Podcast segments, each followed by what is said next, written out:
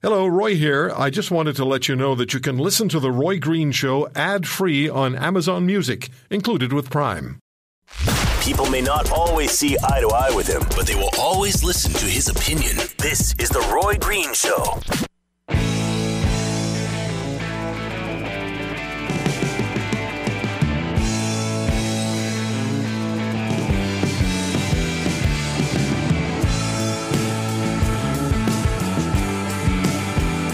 Last month, as our hotel program reached capacity, we also began temporarily housing new refugee arrivals and asylum seekers in dormitories in two Toronto colleges as part of an emergency contingency plan.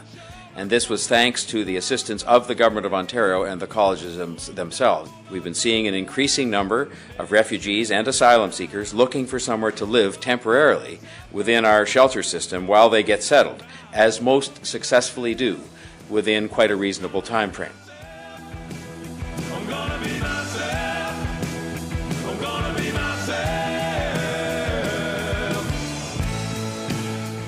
Mr. John Tory, the mayor of Toronto. What do you mean?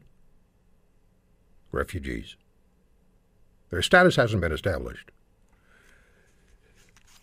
And, uh. Mr. Mayor, people are in Canada illegally. You do understand that. The border still means something, or should. This whole idea that uh, no one is illegal seems to be winning the day. What about the people who line up for years and wait and wait and wait and play according to the rules to get into Canada? Mr. Tory is quoted as saying, We've exhausted our available sites, our resources, and our personnel. We need other levels of government to step up and assist Toronto in a true partnership, and I would say the primary leadership and partnership role in that regard rests with the Government of Canada. The federal government announced earlier this month that Ontario will receive 11 million of the 50 million dollars to help pay for some of the costs of asylum seekers seekers illegally crossing the Canada-U.S. border. Illegally. Uh, Tory says, although the money is appreciated, there's still a lack of direction and leadership when it comes to housing new arrivals. This is from Global News. Uh, he says they should be stepping forward and saying we have a place or series of places where we can actually take a degree of this responsibility on and help Toronto do the right thing for these families. Although an exhaustive search for additional shelter capacity is being pursued with federal and provincial colleagues, still no appropriate sites for additional shelter spaces for refugee and asylum claimants have been identified. This is according to a report. The border is there for a reason, which seems to escape some people. And for, some odd reason, Mr. Tory, John, I've known you for a long time, but Mr. Tory doesn't seem to understand or is willing to accept publicly that there's a connection between the sanctuary city status and the financial challenges he's facing now. Michelle Rempel is the critic, the immigration and citizenship critic for the Conservative Party of Canada, the shadow minister, and she joins us on the Roy Green Show on the Corus Radio Network. Michelle, thank you for the time. When you hear Mr. Tory's uh, argument, uh, what do you hear? Well, just to be very frank, I think that there has been, putting it mildly, not a lot of planning around statements like hashtag welcome to Canada, the tweet that was issued by Justin Trudeau, or even proclamations of sanctuary cities. I think, you know, the, the public has seen a lot of announcements in- in terms of them being sort of goodwill statements, but now the rubber's really hitting the road. And I think that it is irresponsible for government and politicians to make statements like these without thinking about the long-term impact in terms of planning, because these are human beings, right? I mean, uh, I think it's very uncompassionate to give people false hope to come to Canada um, as asylum seekers. We know many will not have their asylum claims validated. And then further, I mean, to not have plans to house people um, and integrate them into the Canadian society, I think is not fair only to people, not only to people that are coming to Canada this way, but also to the Canadian taxpayer, because you know there are people who are listening to your show, people that have come to Canada legally, that have people waiting, that are saying, well, how come there's all of these resources that are being diverted to people who are entering the country illegally? There are people who are veterans who are listening to your show that are going, okay, well, what about us? Um, there are people who are homeless in Toronto already who are saying, okay, well, what about us? And, you know, you have to plan for, for statements like this. Like, what did they think was going to happen? Canada is a very prosperous, generous, compassionate country. Of course, people are going to come here when proclamations like that are made. And my understanding now is that the plan um, is, that, you know, I'll put that in, in, in quotations, the so-called plan, is to put people on buses from Toronto and bus them to other parts of Ontario or the country. I mean, that's like playing a shell game. Um, so it's very frustrating because my party, we've been, you know, I've been on, on the front of this, so has Andrew Scheer, for well over a year, saying the government needs to close the loophole on the agreement with the United States, which been enabling this this large wave of migration. And uh, instead, they're coming up with these sort of band-aid approaches because they don't want to have to say that they made these, you know, proclamations without a plan to follow up. Well, they're caught in the paralysis of analysis, I think, and uh, and and and you're you're made to you're supposed to feel heartless if you challenge the fact that people are just illegally being allowed to enter this country, are making their claims, and then have sometimes years before they're actually adjudicated and it's decided whether or not they can stay in Canada. I just want to, I just want to, you mentioned veterans, and I, I just want to run this story by you because something we're going to do tomorrow. There are in Afghanistan and some other parts of the world, there are still Afghans who worked as interpreters for Canada's forces during that Afghan war, Afghanistan war. They were on the front lines with our forces. When our Canadian soldiers were shot at, they were shot at. I've been communicating with a, a young man in uh, in Afghanistan. His name just goes with an, an anglicized name of Alex. Well, Alex is trying to get into Canada. He can't. They won't allow him in. They're not doing anything to provide him any assistance to get into Canada. They're not, not making anything available to him. This is a young man who stood with shoulder to shoulder beside our forces. Um, and and he, there was a very brief window when these interpreters could actually apply to enter Canada. Alex told us that at the time, much of that he was out in the in the field with our forces, so he didn't manage to to, to apply then. I'm going to have him on with Major uh, Mark Campbell from the PPCLI, who lost both of his legs to an IED attack. Major Campbell believes very strongly that someone like Alex should be allowed into Canada. He's being kept out, but people who can make it to Canada illegally, Michelle, get somehow get pushed along the, the process, and then it's then it's the then it's the taxpayers' problem, as pointed out by John Tory. This is just wrong. Well, th- there is a question of fairness here, right? So, uh, you know, Justin Trudeau and his minister would have people who are trying to legally enter the country through all sorts of different immigration streams believe that this mass migration that's happening at the Roxham Road border crossing does not affect other processing lines, and that's complete hogwash, because they're, you know, when when, when the immigration minister stands up in the House of Commons and says, "Oh, we've just diverted or invested, quote unquote, invested two hundred million dollars to process the claims of people who are illegally crossing the border," well, that's two hundred million dollars that could have been used to process claims for people that are coming in legally.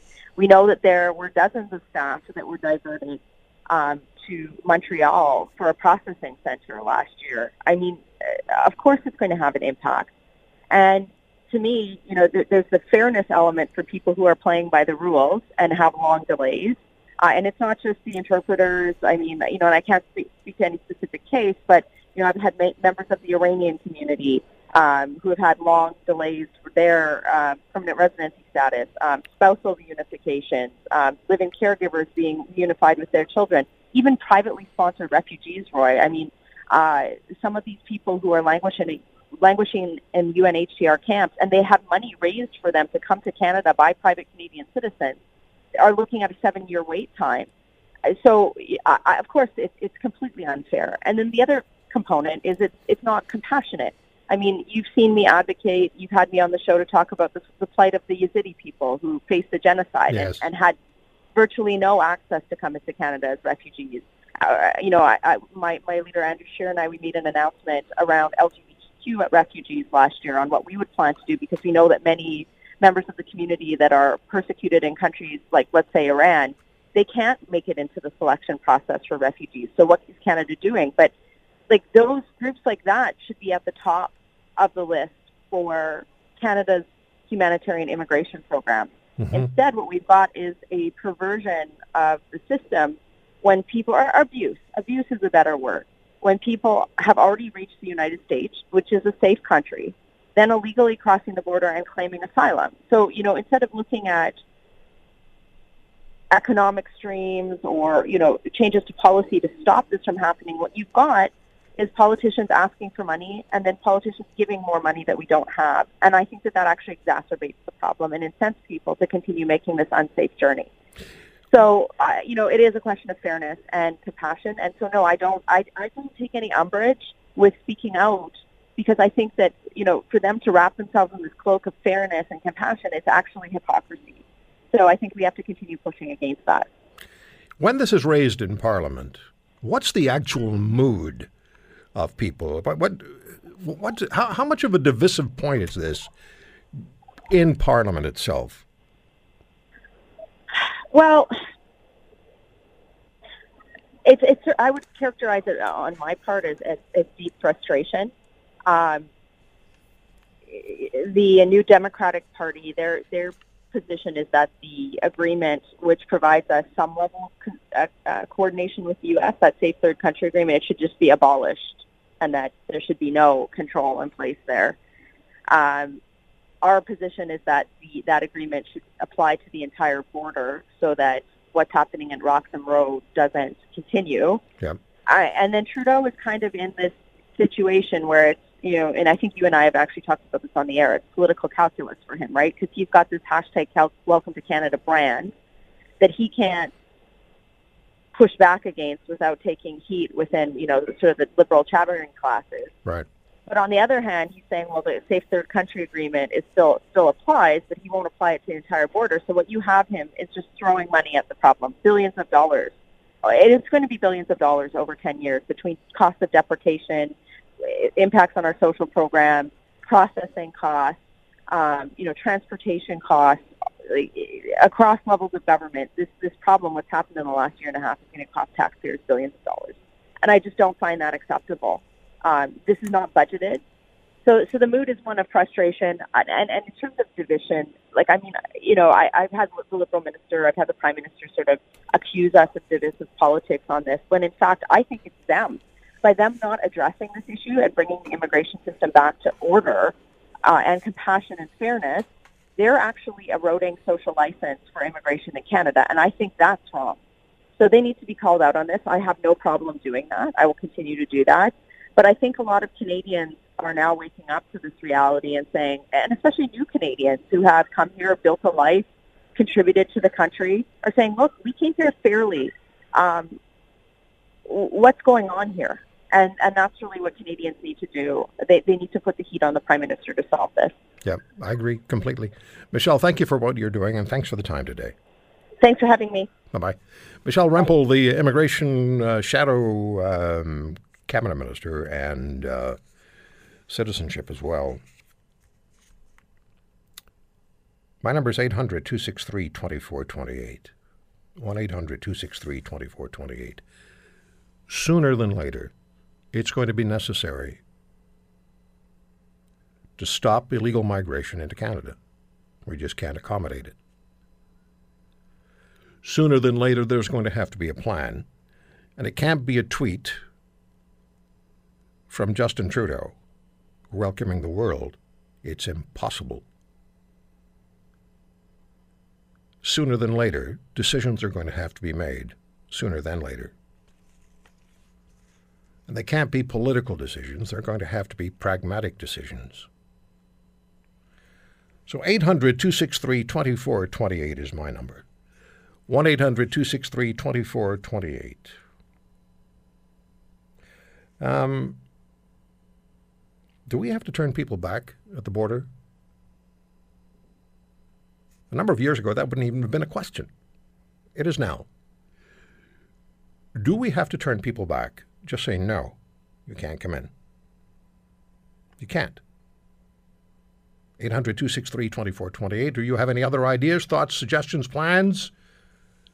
opinions you'd like to share. We'd like to hear them. We'll come back and go to the phones.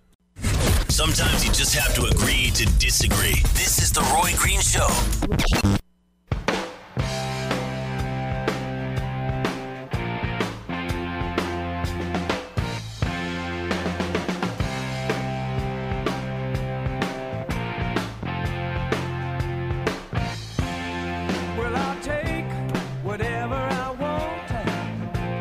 Send your emails to roy at roygreenshow.com. Roy at roygreenshow.com. Follow me on Twitter at The Roy Green Show. And uh, go to my webpage, roygreenshow.com, to listen back to anything that we've aired. Something I was going to tell you about, but I'm going to hang on to it for a few minutes. I've already tweeted it, but I, this is this bears talking about particularly today. So let's go to your calls and hear your thoughts on what has to happen as far as our borders are concerned and people who are arriving illegally following the uh, tweet of Prime Minister Trudeau. That's what it's all. That's what started it. That uh, come to Canada, come to Canada, come to Canada. And then we have the sanctuary city process, and there are a number of them across this country where municipal police departments are actually expected to not follow the law. Anyway, Mayor Tory's listening. I'd like you to call John. If you can get through, send me an email to roy at roygreenshow.com. Mayor Tory, send me an email to roy at roygreenshow.com and let me know where we can reach you, and we will call you. Because there are things that we need to clear up with you. Dan is in White Rock, British Columbia. Go ahead, Dan. Hey, Roy. Thanks for having me on on the show. It's making a lot of people sick. Every uh, many things that are going on in our country, but most of all, I wonder why the powerful leaders of the world cannot step on the uh, countries that are uh, seemingly making these people flee. And uh, instead of accepting it all and letting it be swept into our backyards, uh, they should be stepping on them and keeping those people where they belong and putting sanctions against these countries and making them take care of their people. We, we're, we're Well, Dan, Dan, Dan. Dan, Dan, you're not saying that there that, that nobody has a nobody has a, a, a fair claim to a refugee claim, right? You're not saying that.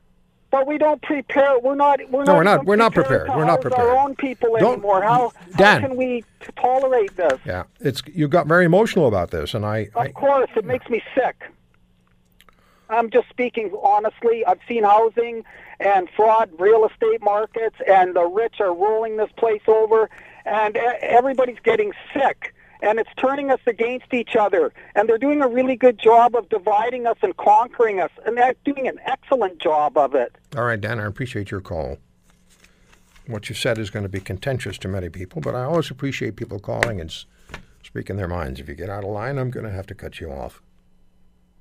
That's my job. But now let me take another call. Well, we don't really have time. I'll come back to your calls after we take the break at the bottom of the hour, and we'll hear more from what you have to say about our borders. Uh, I, I have no idea what Mr. Trudeau's plan is. I'm completely confused about what the Prime Minister's idea is for Canada's border. On the one hand, he welcomes the whole world in. On the other hand, he's sending people out to constituencies in the United States and saying, don't come to Canada because you're not going to be allowed to stay. We have the mayor of Toronto wanting more money from the taxpayer. You can't have the borders open, period. Can't. More of your calls in just a minute. He's always up for a good debate. This is The Roy Green Show.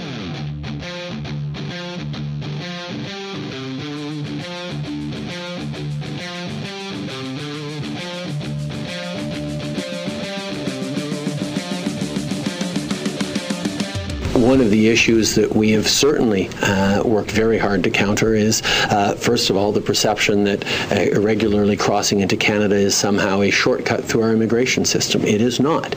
Uh, everyone who comes across our border uh, regularly or irregularly uh, it will be put through our asylum process, which will determine whether or not they are actually refugees fleeing violence, persecution, terrorism, war, and therefore qualify for asylum. And if they do not qualify as asylum seekers, they will be returned to their country of origin.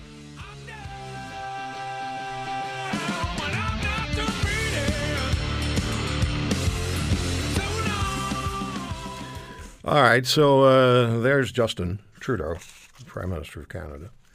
I have a tweet, or not a tweet, an email from uh, Alam Khan that just uh, arrived, and I'm going to be speaking tomorrow with Major Mark Campbell from the PPCLI. Uh, you've heard Major Campbell on this program previously. He's a member of the Equitas lawsuit. The uh, the they are the military veterans the prime minister spoke of as wanting more than the government can afford. Major Campbell lost both of his legs to an IED attack, but I guess he wants more than the government can afford. Uh, the, the Alam writes, if he's the same Major Campbell who lost his legs, then I know him. His interpreter Foggy was our supervisor for two years. Um, and I see here that, that Alam writes, for further info, let me know right now. I'm still in Turkey.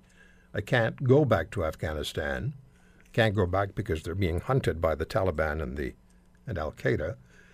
And he writes, I'm sick, uh, sore throat problem. The doctor tells me I need a tonsillectomy, a surgery which I cannot afford, being sick and away from home and family. Best regards. So here you have another interpreter for Canada's military. And they went out on the front lines with our soldiers. And as I said earlier, when our troops were being fired at, the interpreters were being fired at. And uh, as Alex, another interpreter who will be joining us tomorrow with Major Campbell on Canada Day, as Alex told us, the uh, the Taliban and the uh, and Al Qaeda would would target the interpreters particularly. But we make no effort to allow the interpreters into Canada. And I've seen the letters of commendation and the, you know, the letters of appreciation that were written for the interpreter, certainly for uh, for Alex. I haven't seen f- for the others, but there was a, another interpreter who came into Canada, and Joe Warmington from the Toronto Sun was very much active in making that happen. And he is a friend of Alex's, the interpreter we'll be talking to tomorrow, we had them on the air together. The interpreter Joe brought into Canada helped happen. He's living in Calgary, very happy to be in Canada, but we've closed the door on the rest of them. Why? Why is that? Why do we have ISIS self admitted killers walking unencumbered in Canada, in Toronto, giving interviews to New York Times bloggers about their the murders they've committed, and telling the New York Times bloggers, well, we didn't tell Canadian police anything because it's none of their business. But they're walking unencumbered in Canada's largest city. The federal government has no interest in them. Why is that? Why is that? And the, the question that I have to ask you is this, I'll go to your calls right away. Um, is Justin Trudeau's shout out tweet welcoming the world to come to Canada and policies like Toronto's Sanctuary City status the reason our borders are being ignored and public shelters are being overwhelmed? And would you vote for a political party which pledges to turn back all undocumented illegals attempting to enter Canada? Sooner than later, it's going to be necessary to say no. Karen is in Burlington, Ontario. Hi, Karen. Thank you for the call. I'm good, thanks. How are you? I'm well. How are you doing? Good, thanks. Hot day here. Um, well, yeah, I'm just down the road from you. Yes, I know it's very hot. Um, okay, I, I guess number one, I'm wondering why the federal government is allowing these. I think they call them irregular immigrants. That's what Mr. Trudeau calls them. immigrants. That's what Mr. Trudeau calls them. Right. But there's a border in Quebec where all of these people are coming into the country. Roxham Road. And as I understand it from numerous shows that you've also had, that these people come in with any without any documentation. Yeah. They throw their thousand dollar, two thousand dollar cell phones, you know, a, a wayside before they cross the border. yeah, they lock So- them. They lock them first. Yeah. So why is the federal government not actually setting up uh, legitimate border crossing to stop these people from coming in if they're not allowed to come in? Like number one is my question. Number two, what they've done is instead the federal government has decided that they're going to give millions and billions of dollars to Quebec, Ontario, and Manitoba to house all of these people. And then that becomes a provincial problem, not a federal problem. And then he just shuts the door and lets more people in. Well, the $50 million has been announced by the immigration minister, Mr. Ahmed, Yeah. uh, for, for housing for people who enter Canada illegally. Meanwhile, we have Canadian military veterans who have no housing and nobody's taking care of them. Uh, Absolutely. So they're putting $50 million aside, and the, the whole approach by this government says to me that they have no interest in keeping people out. I think I actually want to take that further. I think that Justin Trudeau and the Liberal government, it's brownie points. I, think don't. I don't know what it is because I keep, you know, for, for some reason, Karen, I, I keep going back to, and this may be just my own uh, odd brain workings, but I keep going back to what he said to the New York Times. Canada, he wants Canada to be the first post-national state. I just, I guess, I see everything that he does, or most things that he does, from that perspective, and I noticed that Gerald Butts, Jerry Butts, Yep. his his advisor, who did such a wonderful job advising Dalton McGuinty in Ontario. Um, I, I see Mr. Butts is tweeting more and more in defense of the Prime Minister and the quasi policies they have. There's some weird things going on. You know, they, there's just some very, very strange things that are happening. Um, when, when Mr. Trudeau had the, uh, I, I forget his name now, the, uh, it just escaped me, the, the, uh, the man who was abducted with his wife in, in Afghanistan by, Oh yes, um, yeah, Azer, yeah, Azer. Um, yeah, I Jo- followed that. yeah. Joshua I Boyle. Yeah, happened to her. that's right, Joshua Boyle. He had he had Mr. Boyle and his kids Yeah. in the PMO, and then Boyle told media there's some interesting there's some things Trudeau and I have that are of mutual interest that we I guess talked about before years earlier. Well, years earlier, Joshua Boyle was married to Omar Khadr's sister. Yeah. I, I I'm not trying to draw a line here, but it, it, this is this is unusual. Very. It's I- I just you- unusual. I actually thought you were going to talk about Alison. A- Is it A- Alison? Oh Azer? yeah, Alison Azer. Yeah, Yeah. I haven't heard about her for a while. I don't know how that happened. Yeah, let me tell you, she uh, I got in touch with Alison a few months ago, and she preferred not to go back on the air to talk about her situation. But Mr. Trudeau told her that, uh, as you heard her say, he hugged her and told her if it was the last thing he did, he would make sure he she got her children back from Iran, where her husband had illegally taken them. Uh, and he had the opportunity. Alison told us that the opportunity was provided. Uh, the Iranians actually had the, her husband in Yeah. in custody of some kind, Yeah. and asked Canada, "What do you want us to do with with uh, with him?" And I guess the answer was nothing because nothing was done. Exactly. That was the OPP. There was a RCMP, I think. warrant. I think it was the RCMP. I think. Yeah. Yeah, RCMP. But you know, it's really sad because I think that Justin Trudeau is just out to make a name for Justin Trudeau and, across the world, and I don't think he really cares about the taxpayers. What do we do at the Karen? What do we do at the border? What what would you say would be the appropriate thing to do if somebody arrives at the border? And and you know, I'm not saying that we don't have that we're not humans, that we don't look at somebody who's in difficulty and, and, and don't care. That I'm just saying when you look at the when you look at our border and you see people arriving, and you know we have laws, we have regulations that are already in the United States, which is a uh, deemed a safe country. I know Donald Trump's opponents will will argue against that, but it's deemed a safe country, um, and that we have the third safe third country agreement. What should what's what should we be doing with people who arrive at the border with their suitcases, with their families, and want to come into Canada? What should we do? Well, I think that they should be assessed from the get-go. I mean, you don't just walk across the border without any um, ID or, you know, any rhyme or reason as to where you come from. And and the fact that I find very strange is that these people are coming from the states. Yeah. It's not like they're coming into Newfoundland or Nova Scotia to Canada. They're coming through the states. So, what were they doing over there, and how long had they been there, and why are they coming to That's Canada? all. That's all very legitimate questioning. Thank you for the call, Karen. It's all very legitimate questioning. And when you're in the United States, you're not supposed to enter Canada because the Safe Third Country Agreement says that the U.S. is a safe country and that you, if you're if you're a refugee claimant, and then you stay there. And that was put in place so you can't refugee country shop.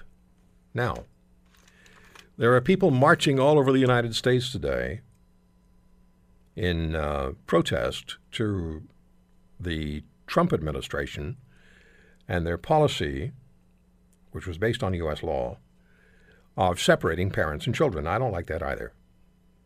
I mean, how, how can you? But I mentioned this last weekend, and it got some people's noses. Uh, well, I won't say out of joint. That's not fair. It got some people um, agitated when I said that under the Obama administration, children of the border had been turned over to human traffickers. And there's there are a number of stories you can find them if you just if you just take the time to look for them. And our and our, and our politicians should know this as well. Washington Times, January 28, 2016. The Obama administration sent illegal immigrant children into modern day slavery, quote unquote, by turning them over to sponsors who forced them into child labor or subjected them to sexual abuse, members of Congress said Thursday as they demanded that top child protection officials explain how this could have happened. Social workers don't verify all sponsors' identities, don't make site visits to see how conditions they're sending the children to are, don't insist on follow up visits to see how the kids are doing, and don't consider serious criminal records, including child sex charges, automatic disqualification for hosting a child, congressional investigators said. Uh, as a result, the government delivered children into the hands of what amounted to sexual predators or abusers or placed them into abject poverty, investigators detailed in a report about malfeasance at the Department of Health and Human Services and the Office of Refugee Resettlement. And this was during the years of the Obama administration. So when I told you that last weekend, I wasn't making it up. But nobody talks about this. It's a complex issue. But there you have stories, and the, and, and the and the congressmen and the senators, Congress people, and the senators are named. So kids were turned over to sex sex traffickers and human traffickers. And if you had a criminal record, it wasn't considered to be something that disqualified you from taking a, uh, an abandoned child uh, or at the border into your custody. And then they never checked up on them to see how they were doing. There were no protests. There was nobody in the streets. We'll come right back. He may be opinionated, but he never jumps to conclusions. This is the Roy Green Show.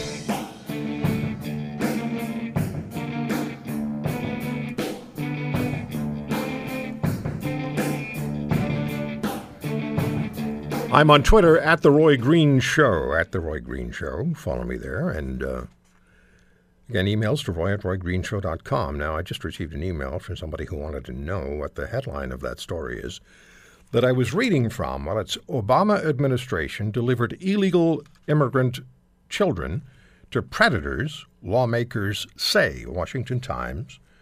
And again, the date of it was January 28th. 2016. The story goes on to say, in part, one girl was sent to live with a man who claimed he was her cousin and who'd paid to smuggle her into the U.S.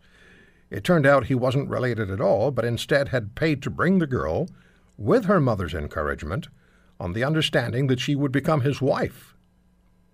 She became uncomfortable with their sexual relationship, came forward to report the real story, and was taken into Child Protective Services. In another case, a boy was turned over to a man who posed as a relative but was in fact connected to smugglers who forced the child to work almost 12 hours a day to pay off the $6,500 his mother gave to smuggle him into the U.S., congressional investigators said. That situation is so prevalent, it's earned a name debt labor.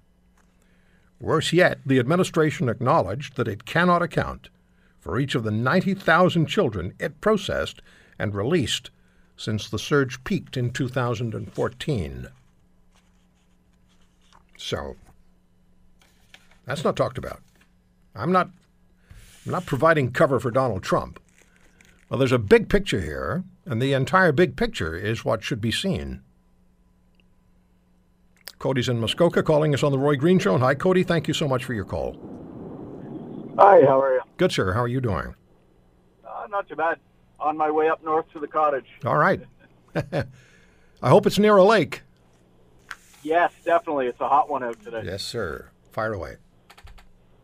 Go ahead, Cody. So, uh, where where were we? Um, just want to make a comment about uh, some of the politics that's uh, happening around the world. I mean, if you look in uh, look at Germany, Italy, uh, Sweden, and a few of those other countries overseas, uh, you know, they're experiencing issues there that are much worse than here. And and I think myself and it seems a good group of others are, are worried that that might start to happen in Canada. And it, it what it looks like to me is a case of sweeping socialism and complete irresponsibility on on behalf of our government. And and the problem with continuing with this sort of mentality is the fact that you know Canadians who are here, legitimate immigrants who are here, who love Canada for what it is and what it has been, it might start to change and not for the better when you start to bring in, uh, you know, a certain quality of people. You start